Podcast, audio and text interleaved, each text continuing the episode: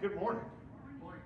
So, I have a few more announcements, and then we will dive into the text. Number one, so we will still be taking up the offering this morning. We will not pass the plates. So we have a plate in the back. You can uh, give there, just drop it in. Before you leave, and I just touched my face, I'll, somebody's going to keep a counter how many times I touched my face during this. I'll wash my hands afterwards, I promise.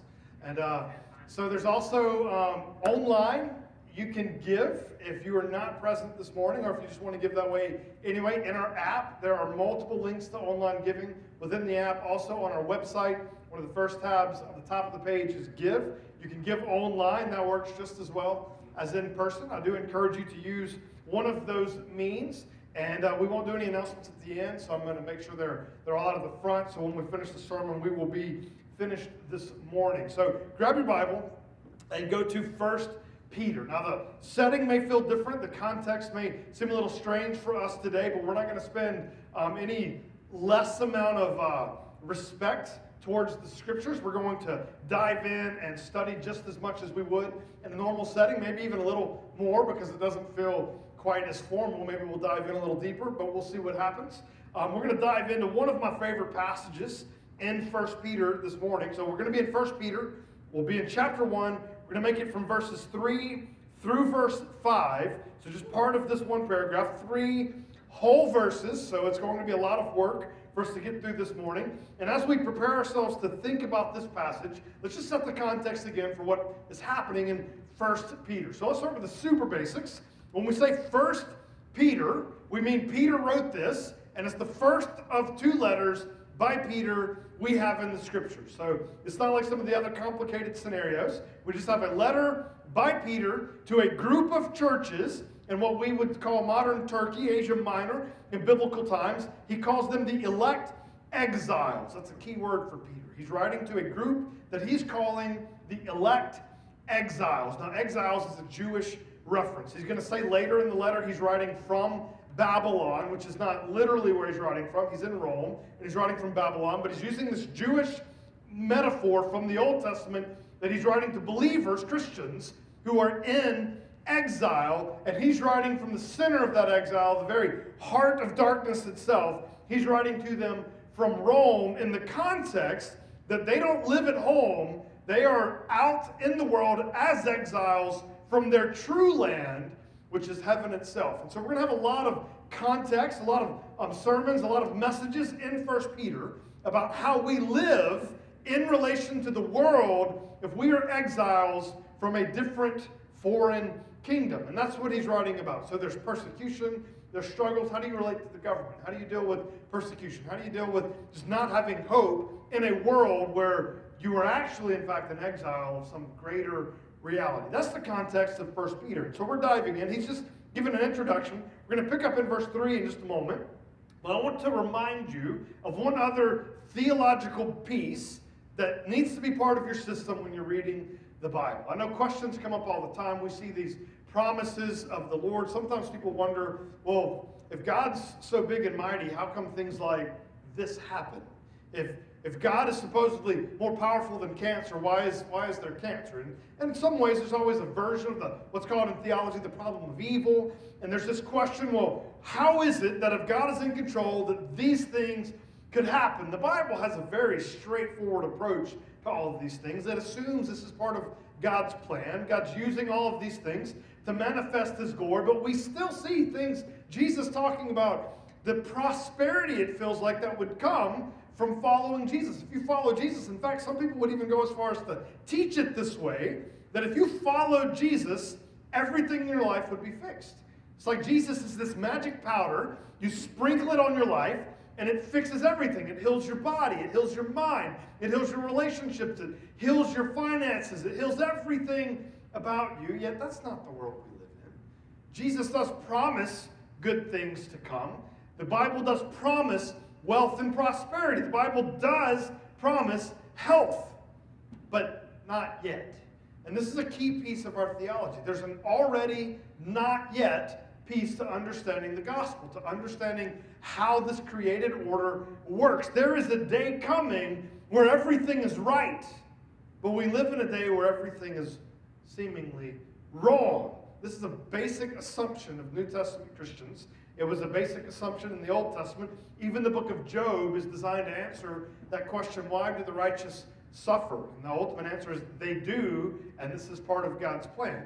We don't always have answers to all of our questions. We have to take Jesus at his word. That reminds me, so over the weekend, we were in the car, we were driving, and a conversation came up about church, and we were having church, and my five year old, um, I thought a very interesting question. He said, Daddy, do we pick what day we worship the Lord on? And because he, he knew the next day was Sunday, and he was wondering, like, could we do it today? Could we do it Wednesday? Does it really matter? And I said, well, that's a, that's a really good question. And I said, no, we, we, don't, we don't pick the day. Instead, you know, there's, there's, a, there's a reason we have a particular day. And so I give him this long, elaborate answer. And I'm like, I'm so proud of myself too, because I go into, you know, if you think about how the world works, the earth spins around in a circle. We call that a day. So there's a, you know, astrological phenomena that determines what a day is. The, the moon going around the earth in one orbit, that's a month. And so there's an astrological or cosmological, I'm not sure which word is correct there, um, phenomena that describes what a month is, and a year is defined as the earth going around the sun. I said, but there's no actual reason to do a seven day week where one of those days is dedicated to the Lord other than the creation narrative of Genesis. There's no reason, there's no astrological phenomena, there's no cosmological thing that says a week is seven days. We get that from creation. God created the world in six days, rested on the seventh, and, and we honored him on that day. He commanded us to do so. In the New Testament, we do it on the resurrection day, but it's the same principle applied. And I'm just so proud of this answer. And I, I look back at Blaze and he says, So you're just saying God picked the day? And I was like, Yeah, bud, that's all I'm saying. God, God picked the day. He has the right to do so. And I mean, I love complicated answers, but the reality is, is many times it's just as simple as we believe what God told us to believe. We trust Him. He's the author of truth, He's the source of truth. And in this text this morning, we're just going to see more and more and more of that. We live in a world that's hard. We live in a world that has suffering, but we can trust God in it because He's trustworthy and He is the source of truth. So, with all that in mind, let's dive in. This is 1 Peter chapter 1, verse 3. He says, Blessed be the God and Father of our Lord Jesus Christ. We're going to unpack that at the end, but this is his opening, and now he's going to give what we could call a doxology, which is a fancy word for saying he's just going to do this elaborate praise of God. And so, blessed be the God and Father of our Lord Jesus Christ. Here's why. So we're going to unpack why. And though we don't have an outline and a bulletin this week, so I'll still follow that outline if you did download it perchance at home and print it off yourself. It does exist, so I'm still going to fill in the blanks, but we'll, we'll do the best we can to follow that pattern. So he says, according to his great mercy, he caused us to be born again to a living hope through the resurrection of Jesus Christ from the dead. So that's our main thought in verse 3. We're going to find we have a main thought in each verse. So, verse 3, we're called to be born again to a living hope. Then in verse 4, to an inheritance that is imperishable, undefiled, and unfading, kept in heaven for you, who by God's power are being guarded through faith for a salvation ready to be revealed at the last time. So, see the three thought blocks in his statement. To him, this is all interwoven. He's speaking from something he sees very clearly. And sometimes when you see something very clearly and you just start describing it, you're describing what you see not necessarily saying some elaborate three point system and describing it with great detail. He's just saying what he sees. And so if we step back and make sense of the three things Peter's describing, we'll see a clear picture of the thing he's looking at, the actual content. So he says, in verse 3, you were born again to a living hope. Verse 4 is not only to a living hope, but also to an inheritance. And then in verse 5, there's a salvation that will be revealed. So that's going to be the outline of our thoughts this morning. Let's talk about the living hope, how we're born again to a living hope, how we're born again to an inheritance, and then finally, what exactly is the salvation that will be revealed that we're being guarded for?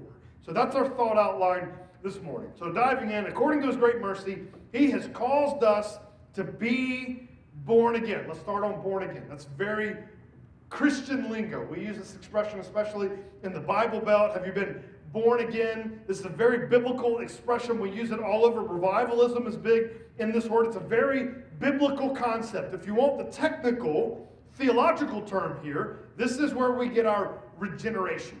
You are made new, reborn. You are turned into a new creature. This is very fundamental to the theology of the New Testament. God will eventually redeem all of creation, but at conversion, He redeems you. You are fundamentally altered from the inside out. Your heart is transformed. You go from being depraved to being a child of God, one who still struggles with sin, certainly, but one who loves Jesus now. You have this picture of Jesus. It's like when Jesus was preaching to the crowds and he says some really strange things and people start to desert him and he turns and he looks at the disciples and says, Are you going to leave too? And Peter's like, where, would we go? You're the ones with the words of life. You are the one who's talking about eternal life. It's you we're here for. That's what's happened in every believer. There's been a radical internal transformation to where we have a love, have a faith in Jesus Christ. This is what we mean to say you were uh, born again. We don't just mean you made a decision one day.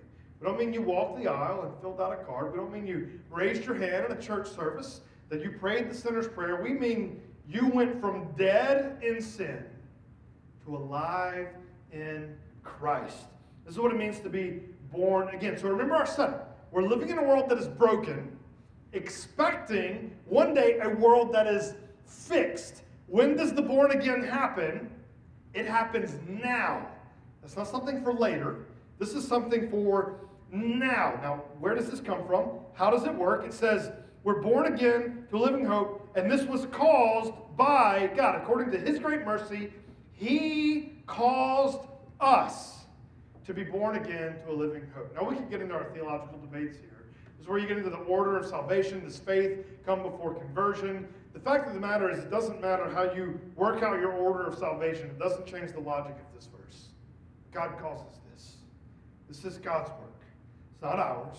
We didn't come up with this great elaborate plan to rebirth ourselves. We don't jump through hoops to rebirth ourselves. This is God's plan according to his great mercy. He caused us to be born again to a living hope.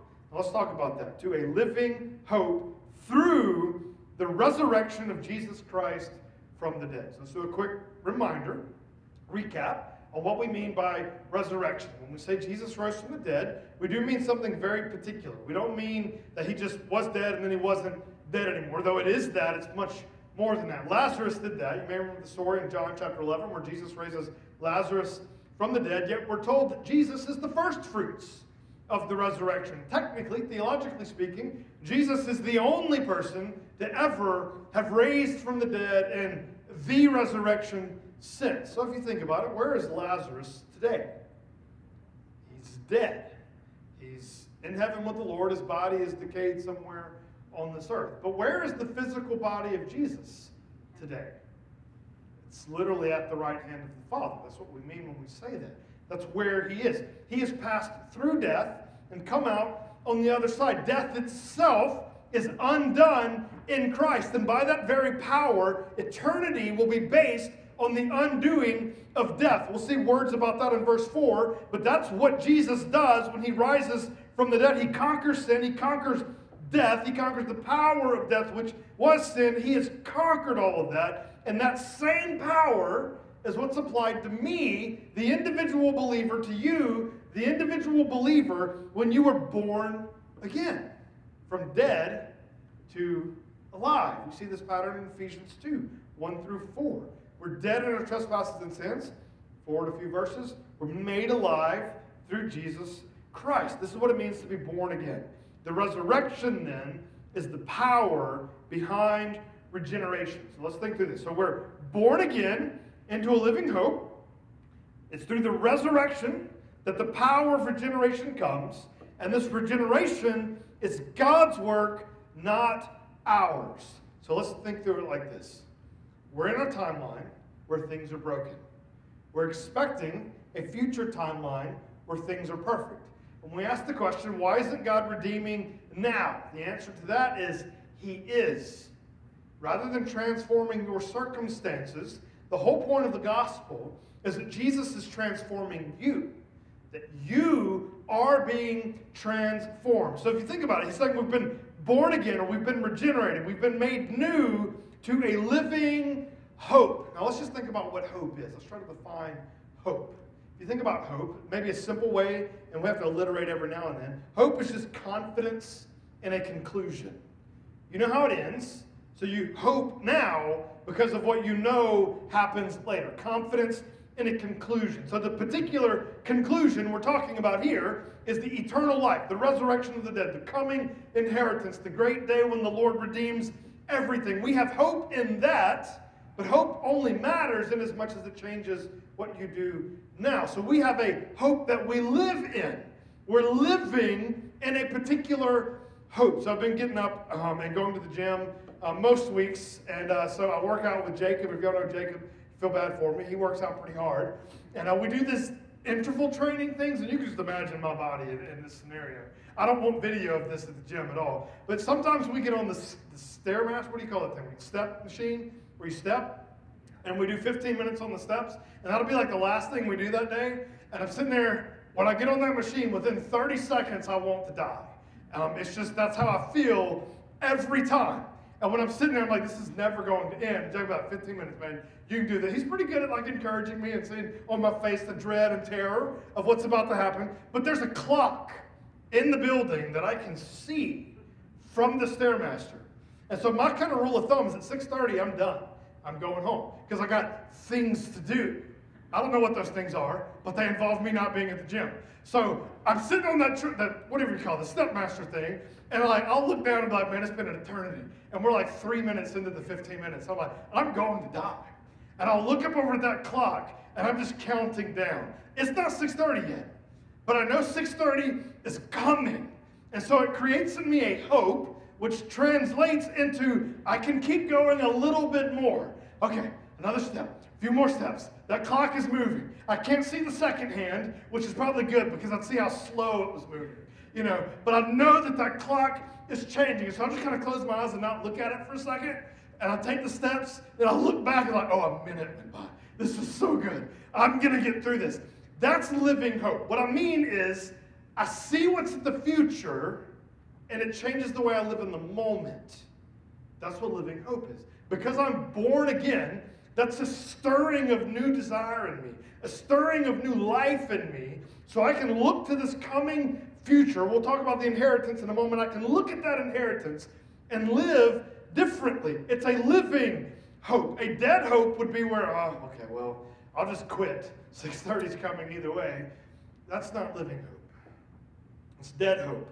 Living hope wakes us up. It's not dead. Living hope means I can go. Living hope means I can keep living in spite of the circumstances happening in my life right now. I can keep going. I can keep following Jesus. I can keep walking through all of this because I trust where it ends. I know the inheritance is coming. I know the salvation will be revealed. I know that it's coming. I know that it'll be worth it. So I have a living hope. That's the idea there. So we're born again into this living hope. So rather than transforming my circumstances, God transforms me. And then I can look forward to and live because of the living hope. Let's keep going. Verse 4. So not only are we born again to a living hope, we're also born again to an inheritance. Now, this is very biblical lingo. We see this not only in Peter, we see this strongly in the Apostle Paul and his writings that we are looking forward to an inheritance. Now, when we think of inheritance, we do think of it a little differently than it's meant biblically. We think of when our parents die, we get their stuff. That's not really what's going on with the text. It's related to that idea of you have a future ownership, a future participation in some greater system. And so God doesn't die and we inherit his position. That's not at all what the biblical lingo is about. Inheritance is just saying it's later, it's not now. We get a role we get a place, we get authority in the kingdom that we don't have now. So we're born again to a living hope that transforms what I'm doing, but it's very important that I can see clearly what that future thing is that I'm hoping in. So that's what we're looking at. There's an inheritance that is imperishable. You follow the idea here. Um, things that perish don't last. I don't know. So I live on a farm and we collect eggs and we try to make sure we have a process for making sure eggs didn't like sit out in the yard for six months before you crack them in the house. Um, and the reason we have a strategy for this is because we've done it that way before. Um, thought we collected, thought we were going well. And when you crack, have you ever cracked a spoiled egg? You don't crack it open, you set it free. You, you hit the side and it goes free. It's, it's Mel Gibson crying freedom. And it jumps out, and then you can't eat eggs for six months. Um, it's a crazy experience, but we all know what it means for something to perish. The point is, this inheritance is beyond all the, the corruption, the evil. The evil, remember, is now. The coming inheritance in the eternal future is after evil is completely removed, after death is gone, after perishing is dealt with, after weakness is eradicated. It's there. It cannot perish. So there's no amount of time that can happen in the interim, the already but not yet period of the kingdom of God. There's nothing that can happen now that would destroy this future inheritance. And specifically, the future inheritance we're waiting for. So we're waiting a coming inheritance. This inheritance is our individual resurrection. That's the key thing he's talking about. So we can think about it little, small, individual. We can think about it corporate. God redeems all of creation. But in this particular case, we're talking about your specific physical redemption. So it's an inheritance that's imperishable, it's undefiled, and it is unfading. And that's biblical lingo. The unfading, there's an image we see consistently in Scripture that glory is a light and God has a glory. And just like in the Apostle Paul, when he talks about the difference between Moses and Jesus, Moses would see the Lord, his face would grow. But what happened to his face after he spent time with the Lord as the days went on? Do you remember the story?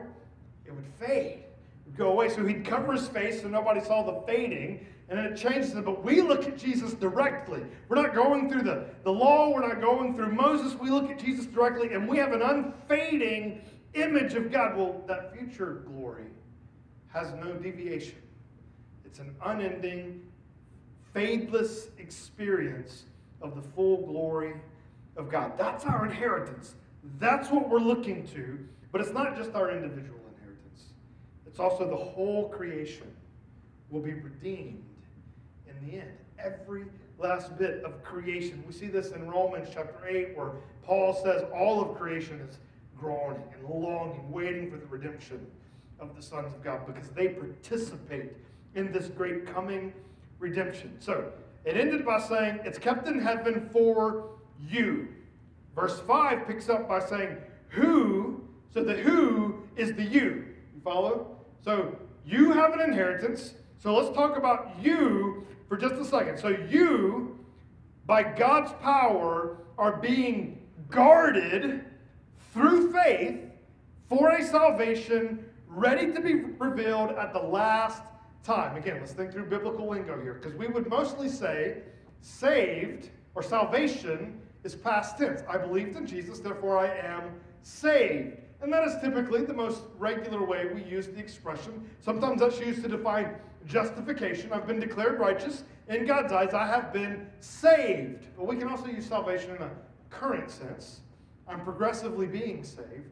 God saves me on a regular basis. He's redeeming me, He's transforming me, He's literally fixing things in my life. We see this already not yet aspect in life. Sometimes God heals, sometimes God does miraculous things, sometimes God gives us things, and sometimes God lets us suffer. We experience both, and through all of that, we see the salvation of the Lord progressively. We learn to trust Him more. Either trust Him through provision or trust Him through taking care of us when He doesn't provide the needs. In fact, when we say we can do all things through Christ who gives us strength, that's exactly what the passage is about. Sometimes we're trusting God because He met all of our needs. And sometimes God just meets us with His person. And He doesn't meet our physical needs. And He gives us strength to keep going. Either way, in all of these experiences, I grow in my trust. In other words, I'm progressively being saved. So I am saved, I'm being saved, but then there's this future salvation that is to come. And this future salvation is just another way of referring to the great redemption. Another way of referring to eternal life. Another way of referring to heaven on earth. New creation, new heaven. All of this is what he's talking about. That is the salvation that is ready to be revealed in the last time. But that's not the point we want to emphasize. So there is a salvation coming at the end. But here, I want you to see what God is doing. It says, Who, by God's power, are being guarded through faith. Who's being guarded? We are.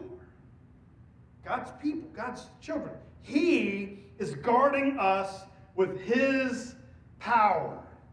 So God is guarding you with His power. Well, how powerful is the Lord? All? I don't disagree with that at all. God is all powerful. Paul words it another way. If, if God is for you, who is it that can be against you? Nothing can be against you. Not things of this world, not things of the heavenly realm. Nothing can be against you if you are guarded by God's power. Now, I know in different theological circles, questions about can you lose your salvation? Can you fall from grace? I think biblically the answer is incredibly clear. God guards us by His power, not by yours. If salvation was up to you, you would lose it. You would mess it up. But that's not how it works. God does the guarding. He is the one on guard for you through faith to keep you until the coming salvation. So we can rest in salvation because we know God promises to guard us. Think about the security that that grants. If God is on guard saying, I've got you, I'll get you from A to Z because my plan is to get you to the eternal kingdom. I love the way Jesus says it in John chapter 6. He's talking to the disciples and he says, I came down to do the will of the Father, and here's the will of the Father that I not lose anyone but raise them all up on the last day. Does Jesus accomplish the will of his Father? Or is Jesus a failure? It feels wrong to even ask the question. Jesus accomplishes his Father's will. He will raise us up on the last day. He guards us. And then somebody immediately would say, well, what about Judas? It's funny because that's actually added in there because Jesus didn't lose anybody except the one he was supposed to lose. I just love the way it's thrown in there. Like, obviously, that was part of God's plan. But he doesn't lose any of his actual children. And who are his actual children? Those he has caused to be born again. All this settle in. If God has caused you to be born again, if you have a love for Jesus, if you're like the disciples who didn't run away but say, Jesus, we want you. We don't need the show. We don't need the elaborate setup. We just want Jesus, if you're among that crowd, if you've been called to be born again to a living hope and to an inheritance, you're guarded for this coming salvation. So think about that. If that's true of you this morning, you can imagine what Peter opened up with verse 3. Blessed be the God of our Lord Jesus Christ. Blessed be his name. Praised be his name we have a temptation in times like this to fall into despair. And I get it. This is a scary scenario. The more you watch media, the more you see what other people are doing. You go to Walmart and you just run out of toilet paper and you just want more toilet paper. And you get there and there's literally no toilet paper. And like, well, okay, well, maybe I, at least I can eat. And you go to get a hamburger bun and there's no hamburger buns. And you look for the sanitizer and it's all gone. And you leave out going, the world is crazy, it's falling apart, what is happening, and you, you read on the news, everything's shutting down, schools are closing, people are freaking out. You hear some reports are incredibly scary, some reports are dismissive, so now you're not even sure who to believe, and we look around this world and it, it scares us, and we kind of pull back and we want to hide and be fearful of everything that's going on. I understand that, it's scary. Because God keeps us, He protects us. Does that mean anybody that loves God would never get the virus? No, it doesn't. It doesn't even mean you wouldn't die. But it does mean that God loves us and that anything that happens to us is for our good and for His glory. We can trust Him in this. He's got a plan, and it always works. This day is coming. Our hope is living, it's not dead. Let's pray together. God, we thank you for your word. We thank you that during this season, we know that nothing has changed in heaven. You are on the throne. You have always been. We trust you. You've caused us to be born again to a living hope. So, God, I pray that we would walk living, not dead, as we look forward to a hope, a coming inheritance, a salvation that's going to be revealed. I ask that you reorient us, that you help us to turn our gaze away from the trouble, away from the, the depression, away from the anxiety to Christ instead, knowing that no matter what happens, you are faithful, and that you will guard and keep us through faith for that salvation that's ready to be revealed. We thank you for all you have done. We pray that you would continue to work in us. Let us taste and see that you are good. We ask this in Jesus Christ's name. Amen. Have a great afternoon. Stay safe at home. See you guys later.